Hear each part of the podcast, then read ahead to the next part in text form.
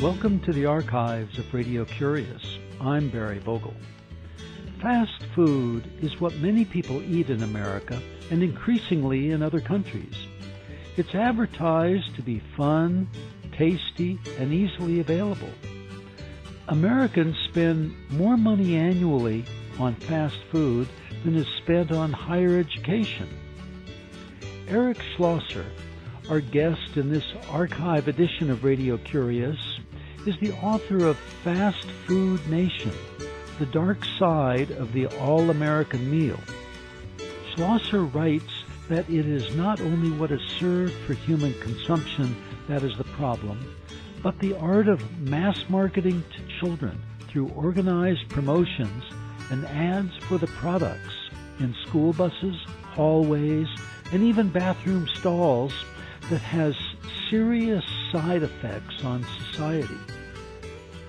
Working conditions for employees at meatpacking plants and the resulting contamination of the product resulted in the July 19, 2002 recall of 19 million pounds of beef.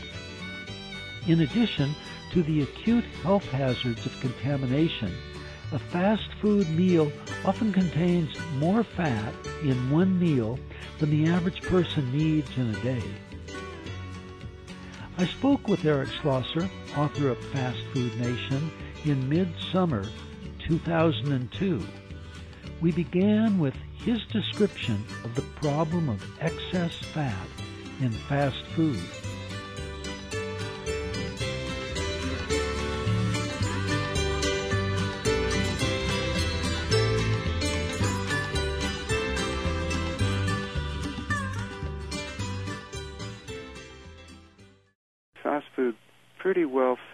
Bill. Um, it's very calorie dense. It's very high in starch and sugar. Uh, it's very low in micronutrients, and the portion sizes have gotten bigger and bigger. And so, if you eat uh, one of these supersized meals, I mean, you can get the number of calories in one meal that you're supposed to have for an entire day. And especially the sodas that they're increasing uh, in size are a huge, huge uh, calorie load. And you can see as the fast food chains expand overseas that uh, people are expanding overseas too. And countries like Japan and China, which have never had obesity problems, are now uh, starting to have them as they embrace a Western fast food diet. So, this is driven by the economic benefit of the owners of the fast food chain? Well, they've driven commodity prices down so low that they can offer a larger portion size and still do it very profitably, especially with the soda. You have to keep in mind that soda is the most profitable thing that they sell.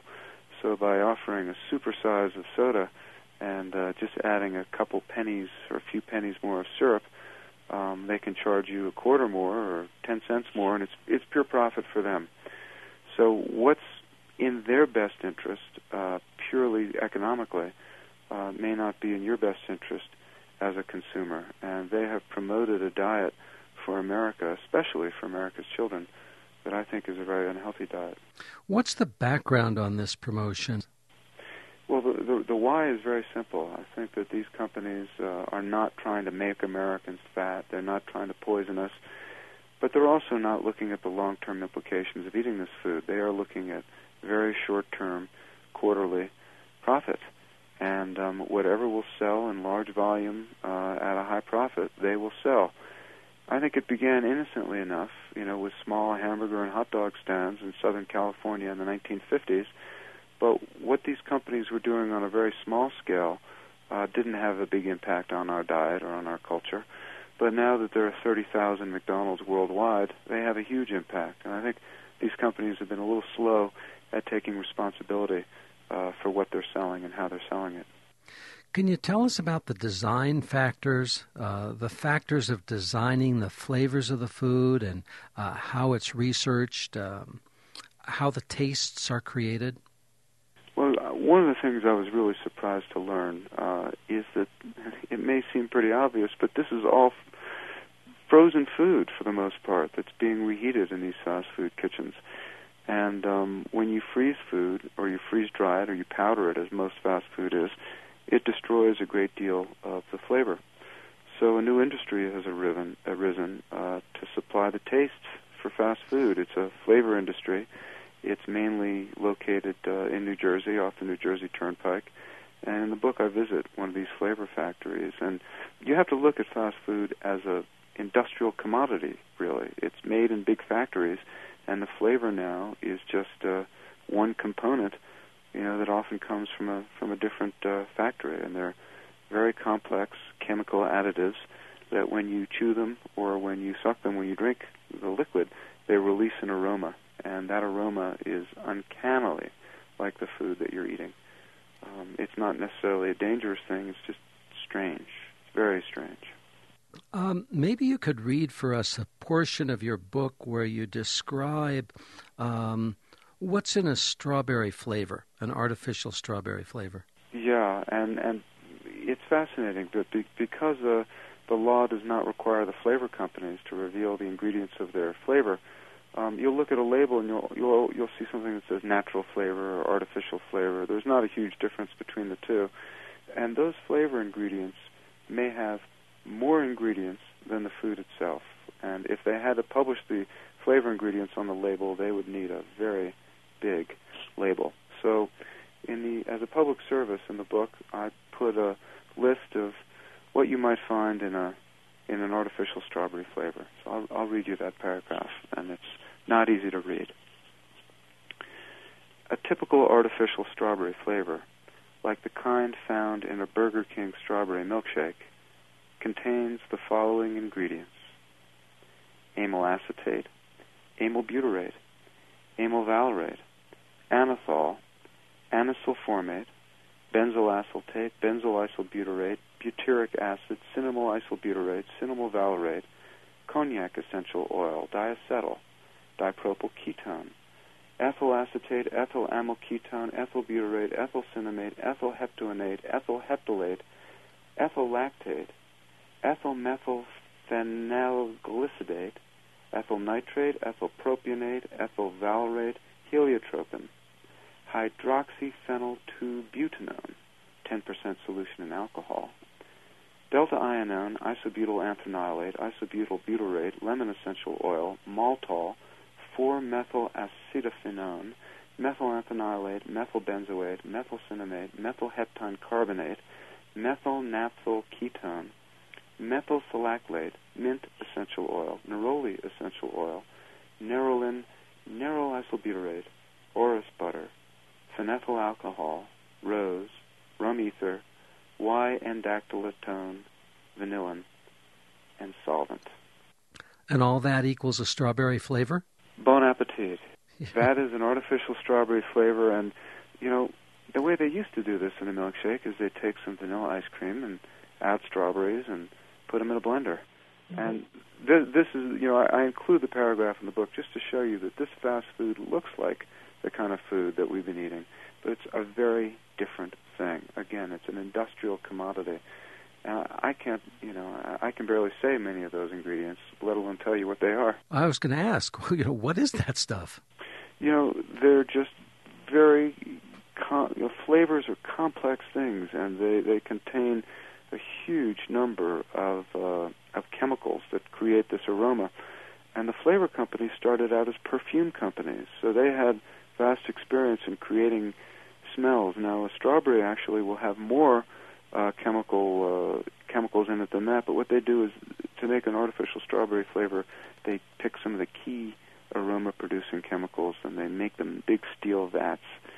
And it just takes a tiny, tiny drop of these chemical flavor additives to give you uh, that aroma in your food.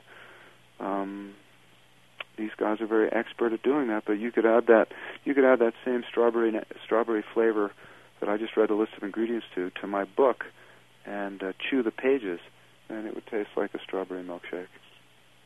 Might not go down that easily though.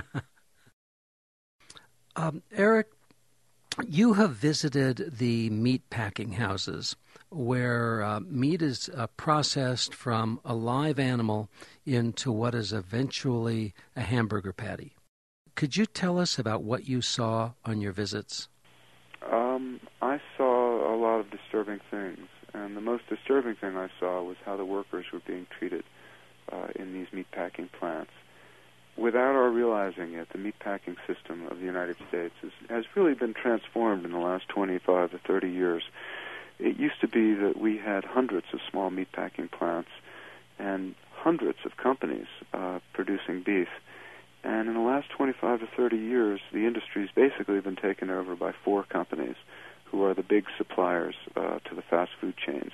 The fast food chains want this uniform ground beef that tastes everywhere exactly the same. So a lot of smaller companies have gone out of business. And these big meat packing companies have built big mega slaughterhouses, unlike any other in the world. And they've broken unions, they've sped up production, they've cut wages, and they've made meatpacking a very difficult, dangerous, low-paid job. So, you know, spending time with meatpacking workers, uh, these low-wage, uh, recent immigrants, mainly from Mexico, who are getting hurt routinely. That's that's the memory um, that I that stays with me of my visits. Uh, slaughtering cattle and turning them into hamburgers is always going to be a bloody, unpleasant business, but it, it doesn't have to be as dangerous as it is uh, today. I'd like you to tell us about what those dangers are, but first I want to say this week on Radio Curious, we're talking with Eric Schlosser, the author of Fast Food Nation The Dark Side of the All American Meal. This is Radio Curious. I'm Barry Vogel. Eric, what are some of the dangers to the workers who work in the slaughterhouses? Well, when you walk into one of these buildings, uh, it's incredible. The, the production line is moving so quickly. Uh, at some of these plants, there are 400 cattle an hour uh, being uh, killed and then dismembered. In, in Europe, you will not find a slaughterhouse where more than 70 uh, or 100 cattle per hour being slaughtered. So the pace is very fast. You have hundreds of workers uh, working very close to one another with sharp knives and the most common injury uh, is a laceration. Workers are stabbing themselves or stabbing someone nearby, and there are big carcasses on hooks moving by quickly. Uh, people get knocked over uh, by uh, by swinging carcasses, or they slip on the bloody floor. Um, some of the worst injuries are cumulative trauma injuries, and, and I don't mean carpal tunnel from being at a keyboard too long. I mean serious neck and shoulder and elbow uh, injuries from doing the same task again and again and again without adequate uh, rest periods. Uh, the meatpacking industry is the most dangerous industry in America, measured by its injury rate and its rate of serious injury and cumulative trauma injury. And yet, uh, most people don't know about this because this is happening to poor uh, Mexican immigrants in rural communities very far away from the national media. You make mention that if the workers in the meat packing industry were not uh, poor, perhaps immigrants, more attention would be paid. What's your reference there? I have no doubt that if they were blonde haired and blue eyed, our society would not uh, tolerate it. It's interesting, uh, Grapes of Wrath was the one book that really brought attention to the plight of migrant farm workers in America and it was about the Okies in California who were forced to do this terrible work. Uh, it's a great book, but what I think is significant is that there were only 10 years, really, in, in California history in which blonde-haired, blue-eyed people did this work. Uh, for a hundred years, uh, Mexican migrant workers have done the work, and yet we remember that one period when it was Anglos doing it. And I think if these were Anglos in these meatpacking plants, uh, we wouldn't put up with it. And it speaks to some of the racism in our society. But I, I also think people are just ignorant of what's going on. I, I certainly was ignorant, and I'm, I consider myself fairly well read and informed, and I had no idea that these changes had happened in our meatpacking system. How about the condition of the final product? Um, aside from the working conditions of the people who prepare the final product, can you tell us about that? It's a very different product. Um, if you got a quarter pound hamburger patty from 1962 and you got one from today and you put them on a table, they would look very, very similar. You might not be able to distinguish one from the other, but they're extremely different things. Uh, that hamburger from 1962, uh, that fast food hamburger was uh, fresh in the back of the restaurant it probably came from a small butcher shop or a small processing plant, and as a result, uh, it probably had meat in it from one cow or from one steer, uh, made from scraps left over. Um, when you get a when you get a quarter pound fast food hamburger patty today, it didn't come from a local butcher shop or a, a small regional packing house. It came most likely from an enormous processing plant that can put out up to uh, almost a million pounds of ground beef a day. And it does this by grinding the meat from many, many, many cattle together. So that one modern fast food patty from today will have pieces of hundreds, if not thousands, of different cattle in it. And this is of significance to you uh, because that greatly increases the odds of a bad pathogen um, being in the burger. Uh, it's not just aesthetically unpleasant, but it also is significant in the same way that having multiple sex partners increases the odds that you'll encounter a bad sexually transmitted disease. Having a thousand cattle in your one hamburger uh, increases the odds that you'll you'll encounter an animal that had uh, a bad bug. And what are some of those bad bugs? What do they do? Well, the, the worst of them spread by ground beef is uh, this mutant E. coli, E. coli O157:H7, and it really uh, is a terrible, terrible infection, especially for children and the elderly and people are, who are immunosuppressed. And it can be lethal, and even for people who are not killed by it, can have lifelong uh, disabilities.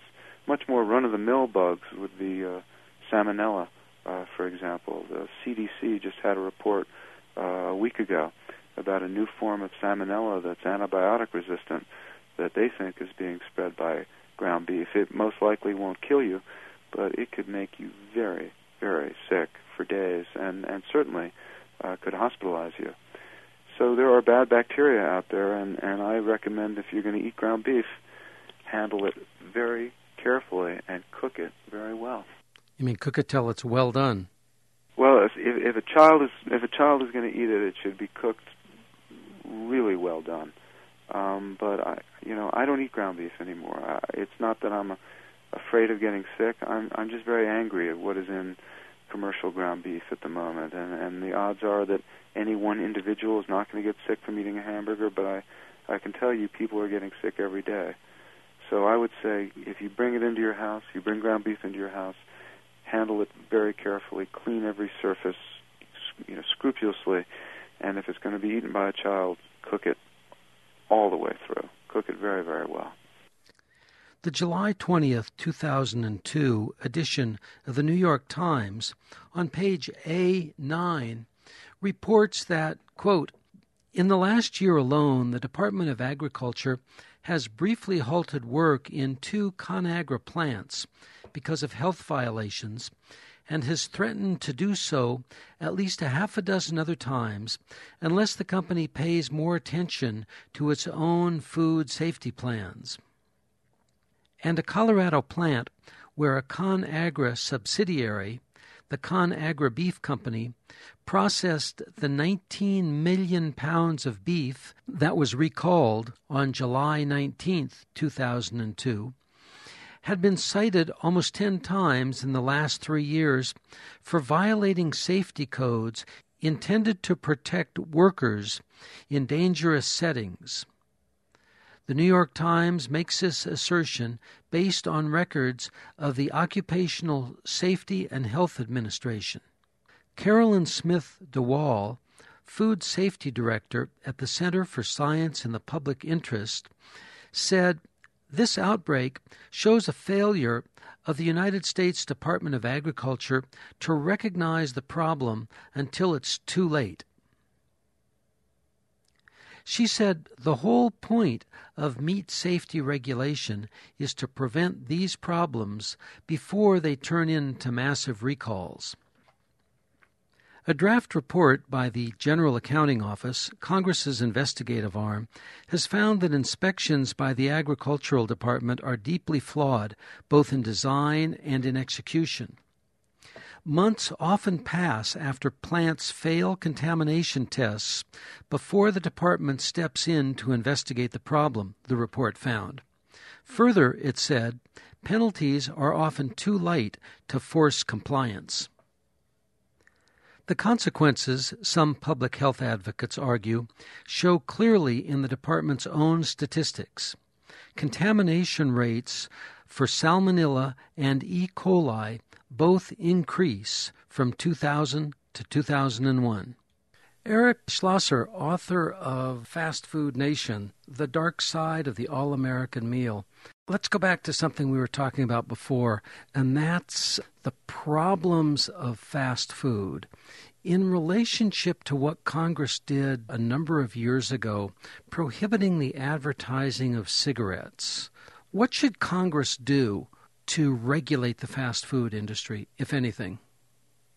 Well, if I had a legislative wish list, uh, firstly, I'd have them uh, regulate the meatpacking industry and be very tough on them in terms of the pathogens that they're that are in their meat and in terms of the injury rates in their plants. Uh, in terms of the fast food industry, I don't think the U.S. taxpayer should be financing the expansion of the fast food industry th- through Small Business Administration loans, as we are right now. And I don't think they should be getting federally uh, subsidized uh, you know, tax dollars for training their workers when they're really not training their workers. So those are things that I'd cut back on. In terms of children, I would put very tough restrictions on what these companies can advertise to children. Um, I'm a big believer in consumer freedom, and adults should be able to smoke or drink or have triple cheeseburgers and fries. But I think the kind of marketing these fast food chains are doing to children uh, is not proper and has huge health consequences. So I would really put restrictions on advertising. We don't let companies advertise alcohol or cigarettes or even guns to children, and I don't think uh, fast food uh, should be advertised to children unless they make it a much healthier food. I don't think you stand alone in your advocacy of that. Uh, why do you feel there's a resistance uh, to those kinds of limitations? Well, it's pretty simple. Uh, the National Restaurant Association is one of the most powerful lobbying groups uh, in Washington. Uh, you have to keep in mind that the, the fast food industry has annual revenues of about 110 billion dollars a year, and the uh, consumer groups and public health groups who are seeking these kind of changes um, have nothing, nothing near that to get their voice heard. So the power of this industry uh, in Washington and of the meatpacking industry cannot be underestimated. But I'm actually optimistic because uh, American consumers outnumber these companies and these company exec- executives hugely and vastly. And I think once people realize how these these industries are operating, um, they'll want changes to happen. Eric uh, Schlosser, author of uh, Fast Food Nation, The Dark Side of the All American Meal. How do you compare your book uh, to The Jungle by Upton Sinclair? Great novel. It really was, and and and I wouldn't I wouldn't dare to compare my work to Upton Sinclair because he was one of America's greatest writers. The, the, the similarity is that I have a few chapters on meatpacking uh, and his his book really focused on meatpacking. And and what was so depressing was to read passages of the jungle that could have been written today. Now things are better today than they were uh, at the turn of the century when Upton Sinclair was writing. But his passages describing the tactics of the meatpacking companies and their attitude towards their workers and their efforts to get rid of injured workers um, could have been written today. So you know, to the degree that the books are similar, it's because I I have a few chapters on a on that subject matter. You mentioned that um, by looking at fast food, you're trying to explain how communities throughout the United States have lost a lot of their individuality over the past 20 years and uh, start to look almost identical. What do you see as the problem coming from communities looking the same? Life just becomes much less interesting when everywhere looks the same, and when small businessmen and women, and when you know local businesses are driven out of business by these gigantic multinationals. Um, there's not, in my mind, there isn't really a problem when every town has a McDonald's. Uh, but when every town has six or eight or ten or when the local hamburger place and the local coffee place is driven out of business by the big chain, that is a problem, and it it's a sign of conformity and uniformity, and I think that's a period that we've been in, and, and maybe we're starting to leave now. So, my book is about fast food, and it's very specific in its criticism of this industry, but it's also about America and about many of the changes in this country over the last 25 years, and you know, we we survived somehow as a country for more than 200 years without fast food uh, running our food system, and I think uh, we can look forward to a day when these companies are are not running it the way that they are now. I think the system has peaked and is in decline. Eric, do you have plans for an additional book on perhaps another topic? Yes, um, I'm I'm just getting to work now on a on a book on prisons uh, in America that I'm uh, that I'm reporting, and uh, I have a book coming out uh, next year uh, on marijuana in America and a few and, and migrant farm workers, which are some big investigative pieces I did uh, a few years ago. Well, Eric Schlosser, author of Fast Food Nation, I want to thank you very much for joining us on Radio Curious. And before we close, I'd like to ask you to tell us about an interesting book that you've read lately. There's a book uh, about prisons in America called New Jack by a journalist Ted Conover. Came out a few years ago. Beautiful book, brilliant book. And, uh, you know, I'm visiting prisons for my book. I need to go and see things for myself, and that's part of what I do but um, but you know, taking a job and living the life of a correctional officer is just incredibly admirable, and I think he did a he did a wonderful job of, of coming to terms with that experience. Eric Schlosser, thank you very much for joining us on Radio Curious. Thank you. Eric Schlosser is the author of Fast Food Nation, The Dark Side of the All American Meal. The book he recommends is New Jack, Guarding Sing Sing by Ted Conover. I invite you to listen to our two-part series with Ted Conover about New Jack, recorded in 2001. Go to the search box on our homepage at radiocurious.org and type in Conover, C-O-N-O-V-E-R. It'll bring you to the link. This program was recorded Midsummer 2002. Radio Curious has over 600 archive editions on our website. They're free for anyone to enjoy, download, and broadcast as you wish. We appreciate your cards, ideas, and letters about our programming and look forward to hearing from you. The email is curious at radiocurious.org. The snail mail is 280 North Oak Street, Ukiah, that's U K I A H, California, 95482. And the phone is 707 462 6541. Angie Boyles Ask Him is our assistant producer. I'm host and producer Barry Vogel. Thank you for listening.